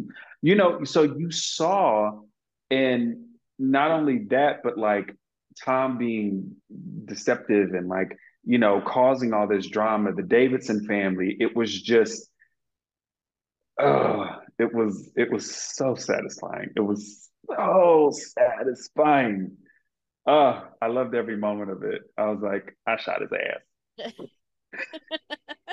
it was so great. And like I I like clapped. Like when I was like, yes, because like because you have this guy that's like in the worst condition ever. Mm-hmm. And no and like somehow is cognizant of what's going on and still is able to take a shot uh and not and not miss. Like, you know, like knowing that there's so much on the line and just mm-hmm I mean, like it couldn't have been like more beautiful. Like I was like, mm-hmm. it was so good. And I was so happy mm-hmm. that you were the one that did it. And I agree, like because of their relationship and everything that's kind of gone on. But I just also loved too that it was, you know, someone again, like when we kind of go back, someone of color, someone that's of authority. You're the one yeah. that was like, I'm taking this motherfucker back. Like you're the one, you know, like it was so, it was so good. Yeah and yeah, um, I just yeah. know so many people were talking about that that moment. Mm. I mean, it's such yeah. a moment. I mean, because it was great that me and Abby were the ones who got him. You know, I yeah. shot him. Abby finished him off. Yeah, not finished him off like not killed him, but you know what I mean. you know, yeah. So you know, it was the two people that I mean, one he had been manipulating Abby the whole entire time, and like their their story gets unveiled and how long he's known and et cetera, et cetera. And then, you know, with him being such a dick to Gus and like having those two people that he's caused a lot of damage to finally get their just due. Great. I know it was, Great. and like as a viewer, it was amazing. And on, and again on social, I always head over to social, and it was just like, oh my god, like just people were just like forget. It was like such an amazing moment. So uh nab the best moment on the show. So congratulations, because that was the best moment of the whole season in terms oh, of gotcha. It was, it was, oh, it was so good. So the show ends with mm. Tom with with a letter basically now saying that, you know, if you get him, if you can get him out of whatever trouble mm-hmm. I'm offering 10,000, right? Mm-hmm. And then we catch up to Tom, that little slimy bastard, and he's mm. missing and the one mm. that was taking him a shot and all of this kind of stuff so did it end in a satisfying way like hypothetically and I've read this before where some of the, the writers and um producers and stuff have said, did we end it in a way where like we could just end it and you're just satisfied, like the shot went on, you know, like things like that, and maybe he's just gone forever and out in the wind and will never come back. Yes but did you guys end it in a way where like there's a thousand million stories to go on for season two, three, four, five, six, seven, and so on? Yes. So um, I mean, it ended so well. Um, and I felt so good, like just about the ending mm-hmm. altogether. So for you, have you heard anything and about a renewal? Because we're like, listen, I'm not gonna lie, I'm just gonna be upfront because it's you. And I haven't said this to anyone else that I've interviewed, but because it's you, I'm gonna be up front. CW, right, is like in the middle mm-hmm. of some sort of like mergery situation, which yeah. nobody wants to like seem to talk about. Okay, so fine. So like I didn't mm-hmm. ask younger group that I interviewed from all the other shows, but facts are the facts, right? So they're limiting what shows they're renewing. We don't know. So everyone's like nervous. Mm-hmm. Everyone, yeah. I'm not gonna lie. Everyone wants Walker, Walker Independence, and the Winchesters to get renewed. I mean, mm-hmm. it's simple. It's pretty. Yeah. Vocal online. It's it's very. Mm-hmm. There's a question mark there. So mm-hmm. have you guys heard anything? And then if not, is there like a, a date that you are supposed to hear something by? Because I know people might not know this, but I I think I mentioned in a different interview. On the back end, you guys get like letters of intent and things like that that hold you. Mm-hmm. So like you know if you're yeah. season and then you negotiate your contract, yeah. blah, blah blah all this boring behind the scenes kind of stuff. But you have to get it by a certain date. I think it's by June something. Yes. You have to get that June thirtieth. June thirtieth. Yeah. And then like you sign and negotiate if you want to come back. And this is all the boring behind the scenes stuff that nobody cares about, but this is how it works. Mm-hmm. To let you know, we do have upfronts coming up. So you hope and you would think that the upfronts they would make an announcement, which means you would have to know before the upfronts. Yeah. So is that the span of where we're waiting now between now and hopefully the upfronts to find out what's going on? Uh, you know what? Honestly, your guess is good as mine. I know. I, I, I'm getting nervous. It's uh, I, it is um it is one of the most nerve wracking. Uh, I don't even want to use the word stressful because stressful isn't the word. It's nerve wracking. It almost puts you in a depressive state because you you don't know, and it's like, okay, well, if if this isn't going to be a thing, what's going to happen? If this isn't going to, you know, what what is yeah what is going to be our lives in a sense of like, um, you know, our our Wendy family because we have grown so close and so attached and you know, we want our show to continue. We, you know, that's why we fought so hard for season one in a sense of like everybody just showing up every single day on their A game and like just making sure we bring it because we knew we were a new show and we knew that we had a lot to prove. And, you know, hopefully we get those opportunities to prove it even more. Um, but yeah, we we don't know anything. You know, we could know something today. We could know something. We could have known something yesterday. We could know something next week. Right. We are all waiting. We're all hoping um, for you know something to to come about. Uh, you know, I know specifically for me, I've turned down two projects now for me starring in, in other shows because I am sticking it out with my Wendy fam. You know, I it's gonna keep going. Are yeah, you, you know, current this might not make sense to someone listening um but it will make sense to you. Are you still in first position or are you done because the season's over? First position. Okay so you so, so anybody anybody that doesn't yeah, yeah so, so, anybody that doesn't know what that means first position being on a show means like you are main player. You're a main player on a show you're locked um, into that show. you're locked into that show. And then so if you wanted you, to act in like another movie so if they approached you what if if they approached you and you said yes, they would have mm. to work around your number one sh- locked in show. So mm. if you mm-hmm. were to be offered the Batman sequel, and for example, if you were to be offered, I don't know why that that's first. if you were to be offered the Batman sequel, they nice. would shout out actually, yeah, shout out. Let's put that out there. They would contractually have to work around Walker mm-hmm. Independence if there was a season two because you're in first position. It's kind of like how they order you. And that would be your second position would be Batman. And then if you had another job, they would have to work around the first two above it and so on and so on. Mm-hmm. That's and so on and so forth. So, so yeah, so position in terms yeah, of- still first position. And and that was the other thing too. My my team have uh, reached out to CW and CBS and they're not letting any of us out of our contracts not even the sense of like we're trying to get out of our contracts but you know when it comes down to other jobs being offered to you your team's going to reach out and be like hey do we know anything? Do right. we can we hear anything? Um you know and so we haven't been told no. That's the okay, the, the so great thing about it. That's the good thing. We haven't been told no. And i mean you know the powers that be could already have said yes and you know they're just waiting for dust to settle to then say no. Or you know the powers could be could have already said yes and they're just waiting for dust to settle to then say yes. You know we we don't know anything. I think from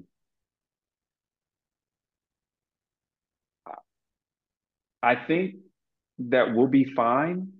I don't know in what capacity we'll be fine is mm. but i know we'll be fine well, that was going to be my next question because so you're still in first position and all of that stuff, which is great. And I understand what you're talking about in terms of an actor. So for people that are like, well, what do you mean? Like, if he's contracted, everything should be good. Not necessarily. So, like, if they don't, if they weren't to move forward and he's turning down jobs, mm-hmm. what he means is that those jobs might not come back around again. So now you're in like this horrible like purgatory limbo where it's like you're really hoping your show moves forward, but if it doesn't, yeah. you're saying no to things that you could have said yes to, and you just don't know. And unfortunately, I don't know why the industry is set up the way it is, but it's how it's set up. So it's like you just kind of have to go with where where you're going with the contracts and all of that mm. fun stuff. So and that's why I told them I was like, you know, I told my executive producers, I said, I'm not going anywhere. Mm. I'm not going anywhere. I said, look, I'm not going down without a fight. Okay. Just get me in front of somebody with CW. I'll have a talk. well, that was going to be my other question. Is I've been hearing some rumors too that some of these shows, because you know, again, a lot of it's very family. Walker, Walker Independence, and the Winchesters are all mm-hmm. relatively family. We got two little dads here, Jensen and Jared, kind of molding the mm-hmm. ship.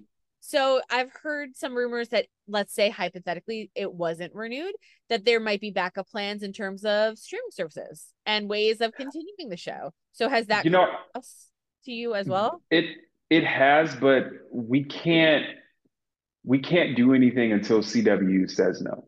Right. This is all information that you know. You know, we we it's not anything that I would get in trouble for. We can't do anything until CW says they do not want to renew when they don't want to renew, then you know we can then we can have conversations about like, okay, well, what streaming platforms could we go to?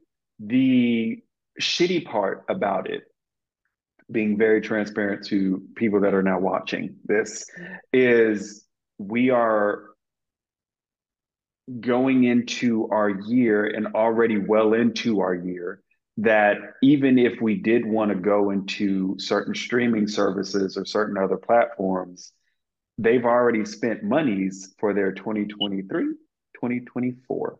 Correct. So we are again in that limbo of like, is there something out there? Is there not something out there? What can we do? Right. So it's um yeah. It's kind yeah. of like what what people don't realize, like with shows like Manifest is a great example. When it got canceled mm. after season three, when Netflix picked it up, we people had to wait like two years because like by the time they picked it up, by the time the money was there, by the time it could be filmed, and then by the time it was ready to quote, you know, stream, air, whatever you want to call it, it was a significant period of time in between. Now, like in terms of acting, I think they get from what I've heard, you know, and every contract's different. They might give you some freedom in between that time to do other things. But mm-hmm. in, in terms of fans, we would if you went to a streaming service, it's better than being canceled, but it sucks because we have to wait a significant period of time to see the story mm-hmm. kind of continue.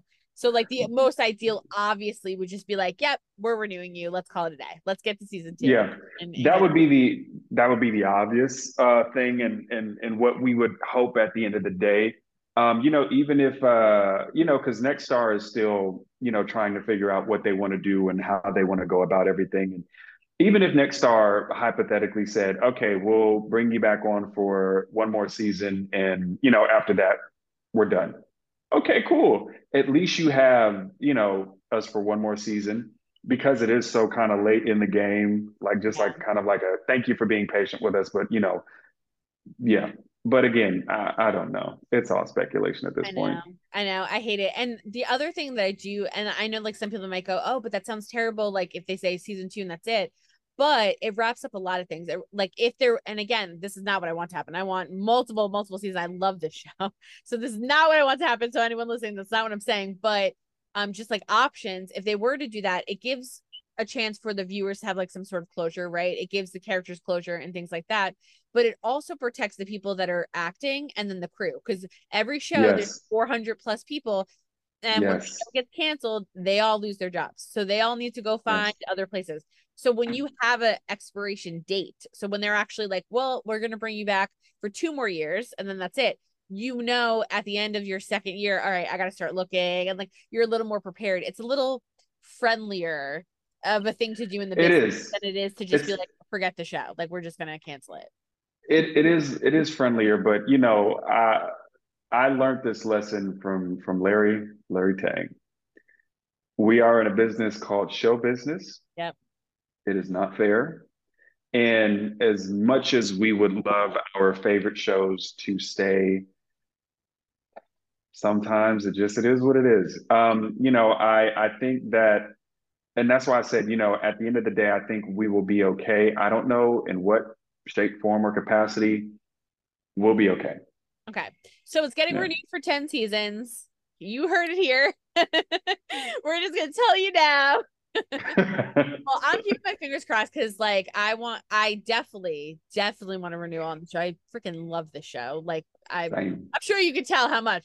Um, I love this show. So I'm like, and I do know, I do know some stuff for season two idea wise. Like mm. And let me tell you, y'all are not ready.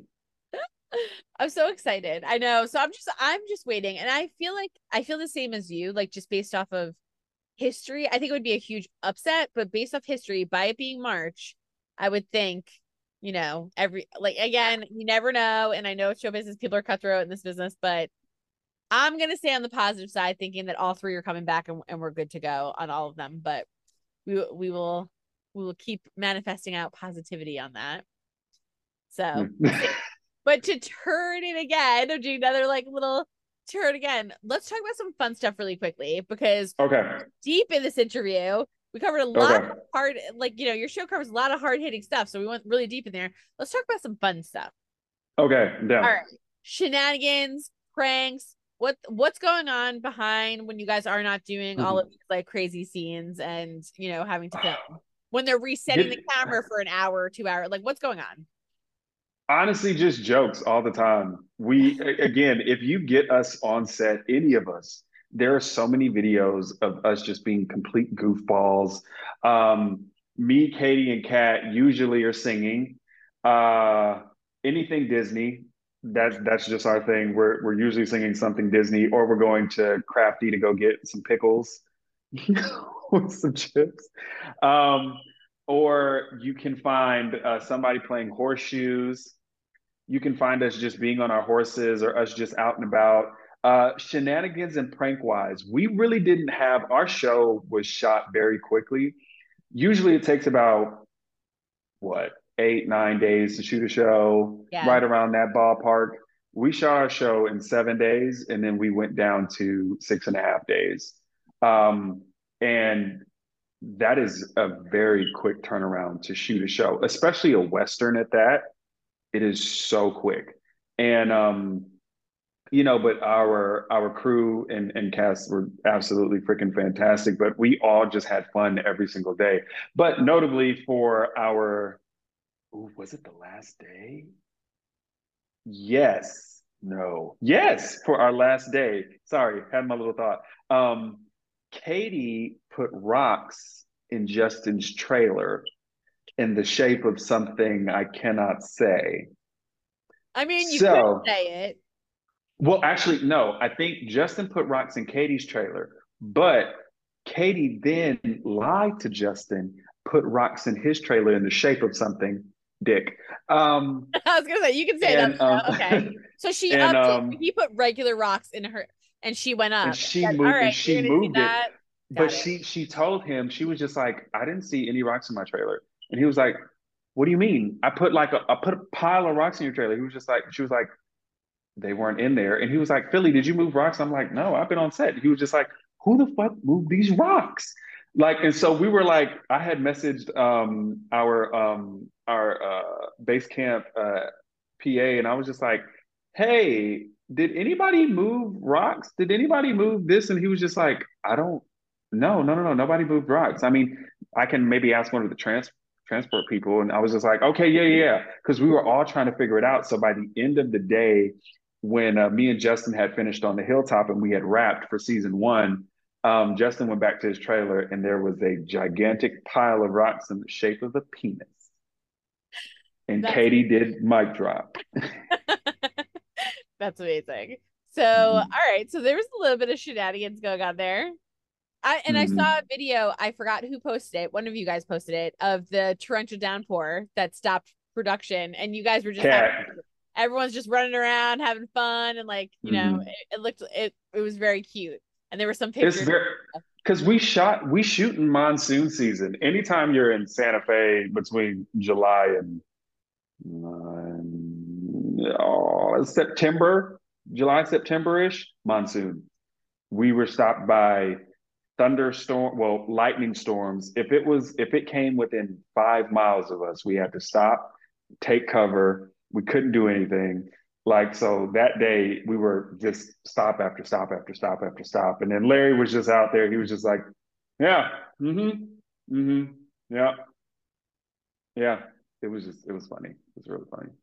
And then, how did it work in terms of stealing? Did you steal anything? Clothes? I, I want to know all the good, juicy stuff. So, did you steal anything from set props? Because I, your set in particular, I feel like has so many props that you can kind of maybe get away with something. We do.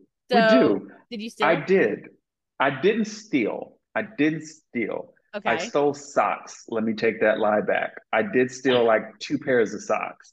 I mean, but I feel like any actor does that. Like, there's something about the socks. You just take the socks sometimes. If it makes um, you feel um, better, someone else I interviewed this week related to this family of shows also said that they stole socks, which I thought was interesting. So it must be like a weird thing. Socks. Did they give yeah, you? Yeah, I mean, socks? I feel like they give us really good socks. They give us really good socks. we need to know every single project, like the sock company or whatever they're giving you guys.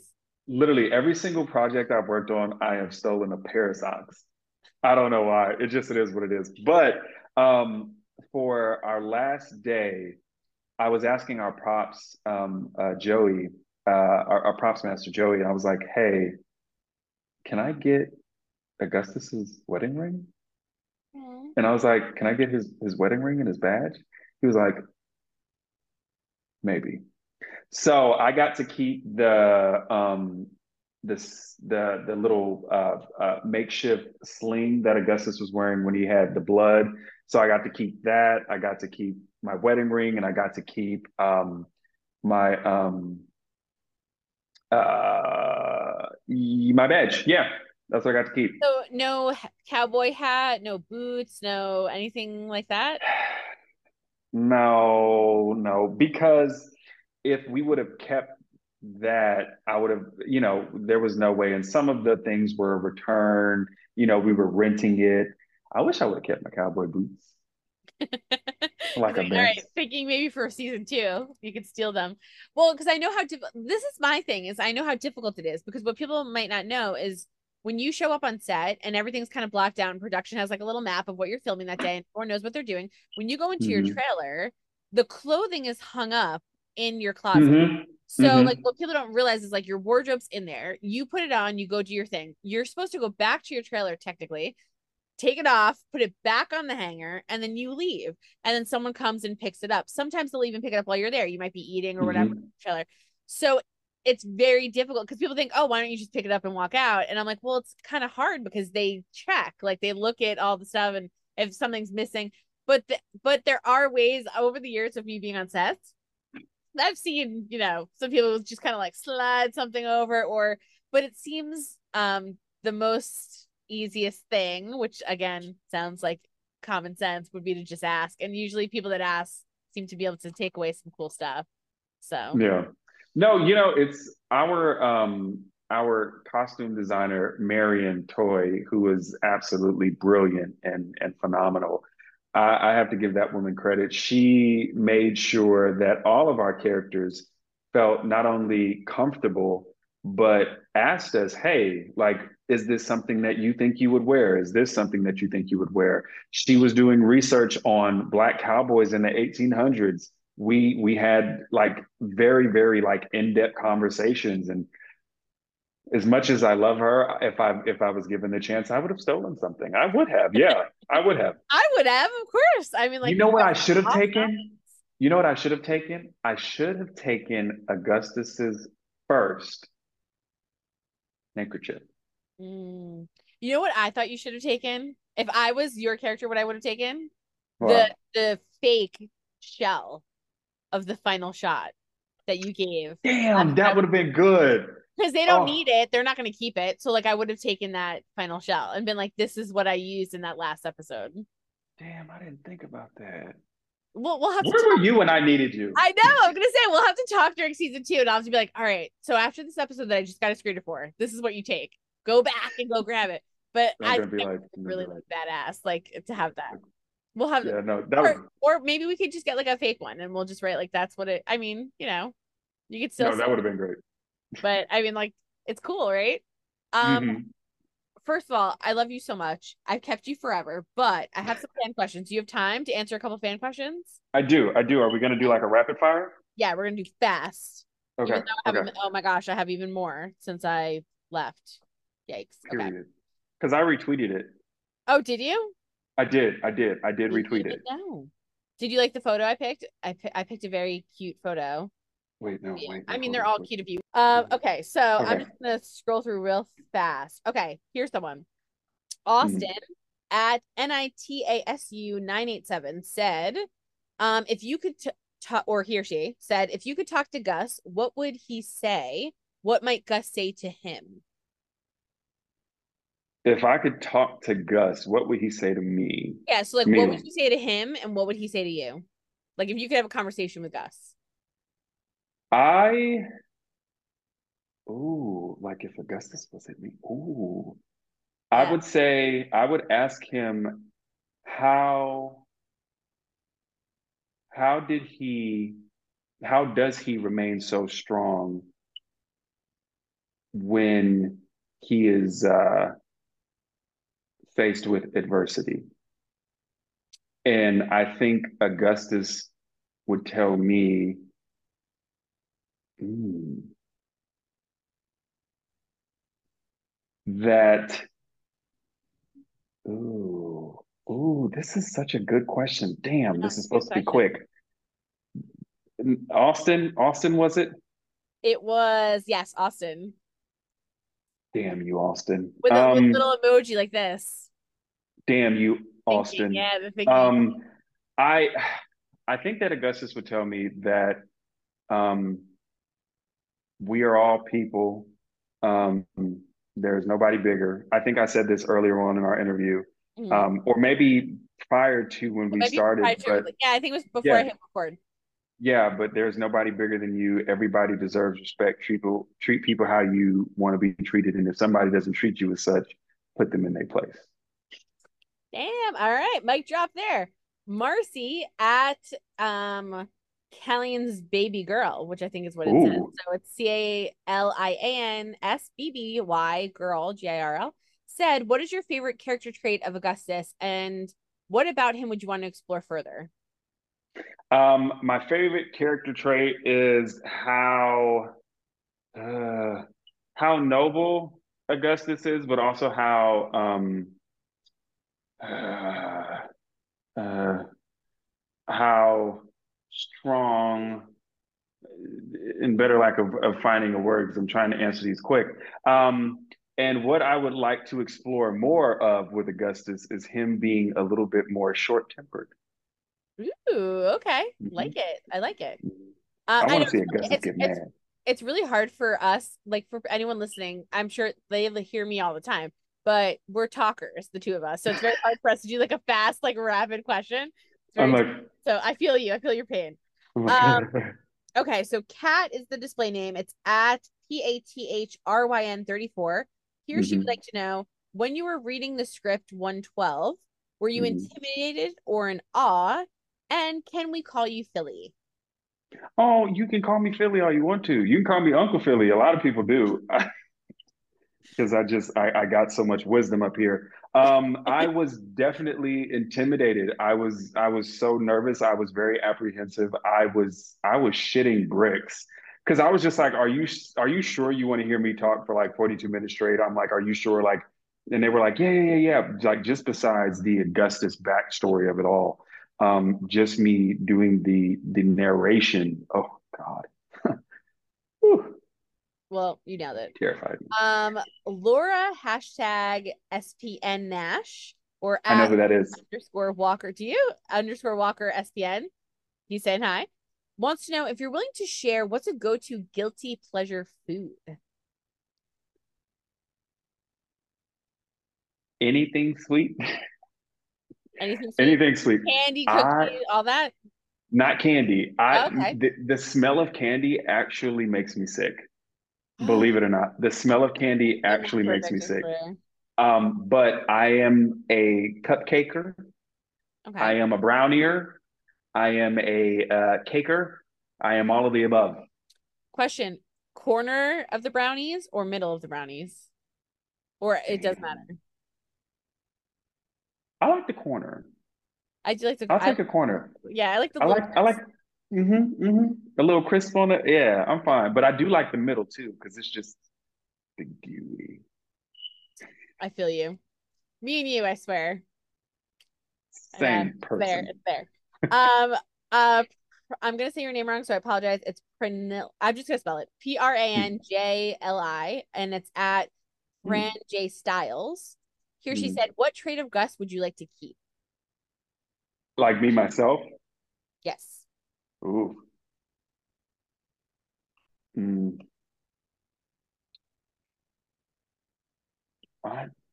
It's so funny because we we we we meld together. It's it's you know I've taken a lot of traits from Augustus and and it's in my own personal life. Now, um, I one that I have taken away from uh, uh, Gus is speaking up, regardless if I feel uncomfortable with it. I'll say it. Yeah. These are all good good answers. Um, it's like feel pressure. Don't feel pressure. this is all people that love you. Um, Jojo Marshmallow, who messaged me all the time, so I'm happy I get I get to ask you a question. We love you, Jojo. Love you, Jojo. At Jojo Marshmallow said, "What was uh, what has been a real learning point or moment experience for you that has had an impact on your self awareness, and how has it informed your performance?" Loves and hugs, Philly loves and hugs back. And this one I cannot answer quick. Um, well, maybe honestly, like a learning point or moment. Well, honestly, everything this whole season, this whole process of doing a show. This is my first series before it was filmed, but uh, just the whole process of learning how to be on a TV show, learning how to take care of yourself on a show, how to develop a character over episodes versus just in an hour and 30 minutes or two hours. Like there is so much that goes into it and there is so much stamina that needs to be had in order to do it. So this this whole learning process and and even um yeah this, this just this whole process of of being on on uh, wendy. Yeah that would be mic drop nervous laugh um, by the way, we should just like interview each other like at, like every day. You can ask me a question. Like I just like we're. I feel like we should have a show. We need to. We literally, you know, you know. Okay, this is off subject, but on subject. That we've been we on for been, so long. We have been talking for literally three hours. I know, because before I hit the record, and I'll keep this in because I don't care. I have no shame. Before we hit the record, me and you talked for like an hour and a half at least, like, mm-hmm, mm-hmm. stuff. Mm-hmm. So we're Which back. we will get on one day. Yes, we will get on one day. I might hint. Maybe I'll hint a little towards the end. Can I hint a little bit? Okay, cool, cool. I'll cool. hint a little bit. I don't mind. I don't mind. I don't okay. mind. You hint. Um. So Rain, I'm gonna ask you like two more things. So Rain commissions are open or at Tame 67 Impala. Here she said, "Is there um if there comes a point where he needed to choose between Calian or defending independence, which would he choose?" And then also, please tell him how much we love him and his performance as Gus. He is an amazing actor. Thank you. That's hard. So if you had to choose between Calian or no, I want to I want to bring this up to you. This is mm-hmm. like sort of irrelevant but kind of relevant for The Last of Us. Um, I don't. Uh, do you watch that show or not? Or not? I okay. Don't be yeah. fans. Don't get mad at me. Do okay, not so get mad it. at me. I am. I am horrible. I watched the first episode. Okay. I watched the first episode. It is hard for me to get into shows. I literally watch movies or documentaries, but right, I'm so going to get into it. Yeah, don't add okay. him. But don't at me.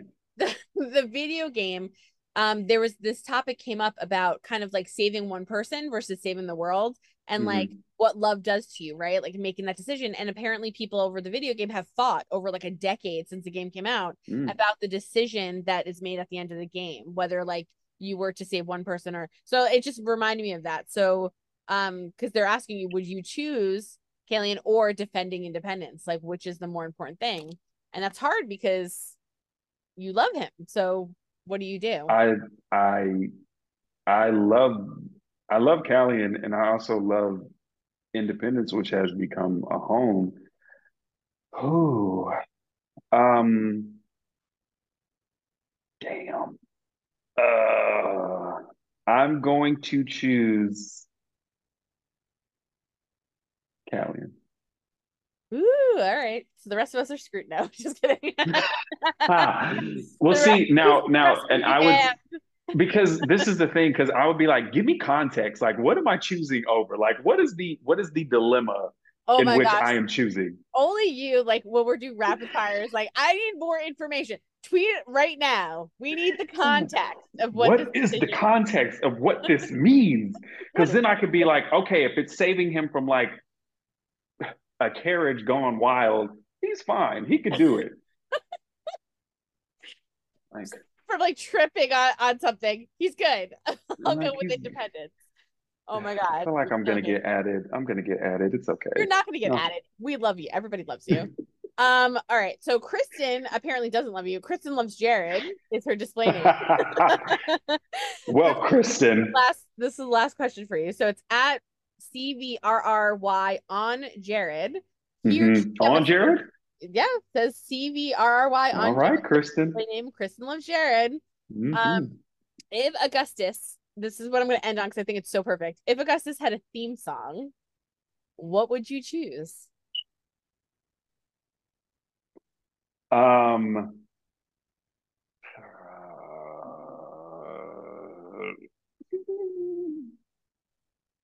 I got it. I got it. I got you can play it. Okay, so this is how you know we've been on on Zoom so Oh my long. god, they died. they died. Oh my god, that's okay. never had. This is the first time that has happened. Okay, so wait, God's um God's gonna cut you down.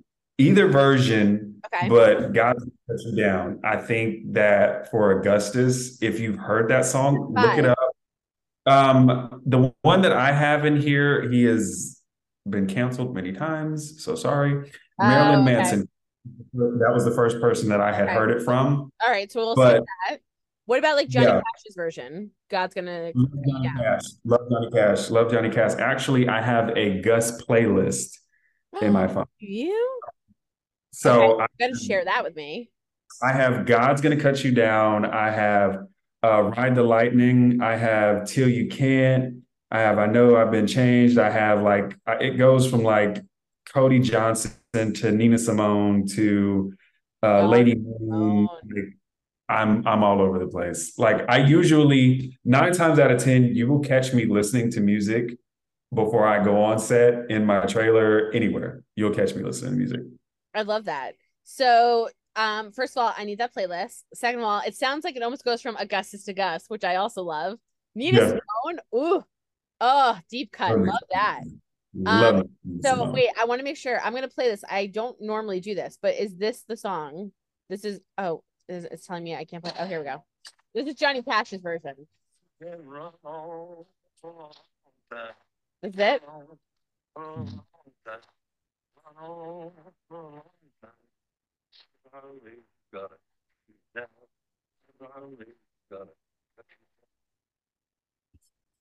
So everyone can look that up. So it's God's gonna cut you down, Johnny Cash. Um, there's a couple other renditions, but we'll go with yeah. There's there's there's a couple different renditions of it. When I heard it, I was just looking up music, and and Marilyn Manson's version had came on. Not a supporter of Marilyn Manson. Let me say that. Um, but I had saved the song and I did know that Johnny Cash did a version of it. I just never did it. I'm not gonna um, lie though, I think that this one works better with the twang and like the country vibe and like I think that might which one? Which one? Marilyn's or Johnny's? Johnny's, I think. Because yeah. Marilyn's hard a little more hardcore, isn't it? No, his, if you listen to it, that was the first time I had heard Marilyn Manson and him kind of toned down that that that metal. Yeah, like um, he doesn't he doesn't yell like he doesn't do that like guttural like yell thing, which I'm not doing good, but like he doesn't do that. But it's no. like, but it's it's still like I it's not like the kind of country that Johnny Cash brings to it though. It's not like the kind of country, but he does the song justice.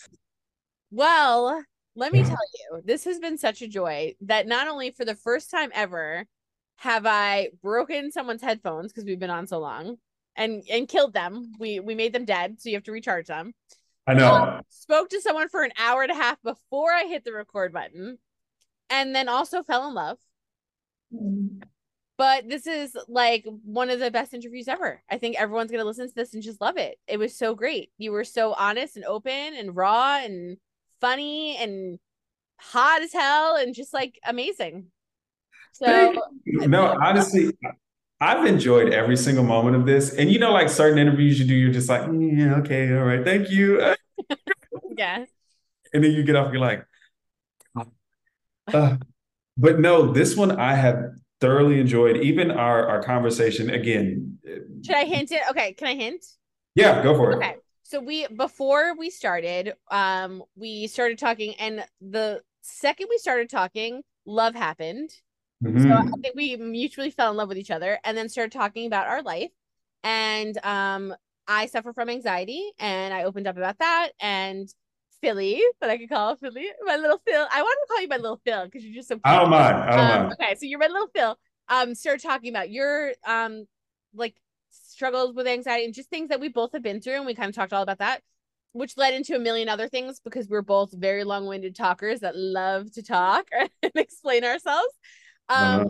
which we also have in common, which led to an idea of hopefully having somebody that's known for a campaign related to anxiety mm-hmm. um, and other mental health issues, like an advocate, maybe called Always Keep Fighting, come on with me and my little Hilly to have an open dialogue and conversation, maybe about what it's like and things that we could talk about and answer questions and give advice and mm-hmm. maybe do some stuff like that. So nothing is set in stone at all. We were just kind of talking about it, throwing around ideas. So, um, but we're gonna try to see if we can make that happen. And basically, I'm just gonna make my little Philly drive Jared nuts until he says yes. But we're gonna try. it won't be hard. I'm just gonna be like Jared, and then if Jared doesn't respond, I'll just be like, Jen, can you tell Jared to respond? Yeah, make Jen. Jen is my girl. She'll she'll make it happen if Jared doesn't answer. I know, I know, I know. She'll make I know. it happen. If I can't get in contact with Jen, know how this works. with Jared. If I can't get in contact with Jared, I'll get in contact with Jen. Vice versa. I'm like one of them. I'll get in contact with. Yeah. So that's hopefully going to happen. So we're teasing it. There's no guarantee. Do not hold us to it, but we're going to try. We're Do not at me. Okay. Yeah, don't add us. Don't add us. But not Jared. At Jared. At Jared. There you go. Yes, true. At Jared. Let's get him in trouble. Add him and say, do this with Phil and Monica. message him. I'll tweet. I'll tweet out this interview. Um, I always tweet out after we're done. So when we're done, I'll tag Jared in there and like just add him and tell him answer the freaking phone when Philly calls. At Jared, at Jared, at Jared, at Jared, at Jared, at Jared. That's all I want is yeah. at Jared, at Jared. Oh at my Jared. gosh! All right, I'm gonna tweet something out that will cause that. To, we'll, we'll take care of that when this is over. So I'll tweet that out. like Philly's fault at Jared, and I'm gonna write something out and we'll we'll we'll add him. But that is our hope. So if you guys are listening, that is our hope. Hopefully, we'll have something planned. If we do, we will both. We're very social media crazy, so we'll both post on socials. Jared yes. will figure out how to post on his social. Jen will probably help.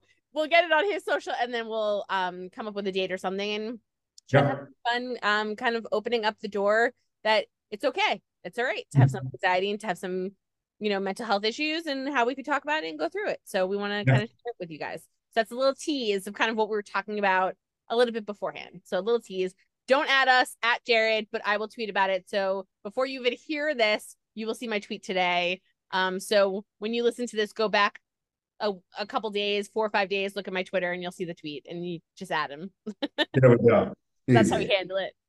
Well, I want to thank you so much for coming on, talking to me for so long being so open and literally being my new like I just love you. So I want your partner out of the picture.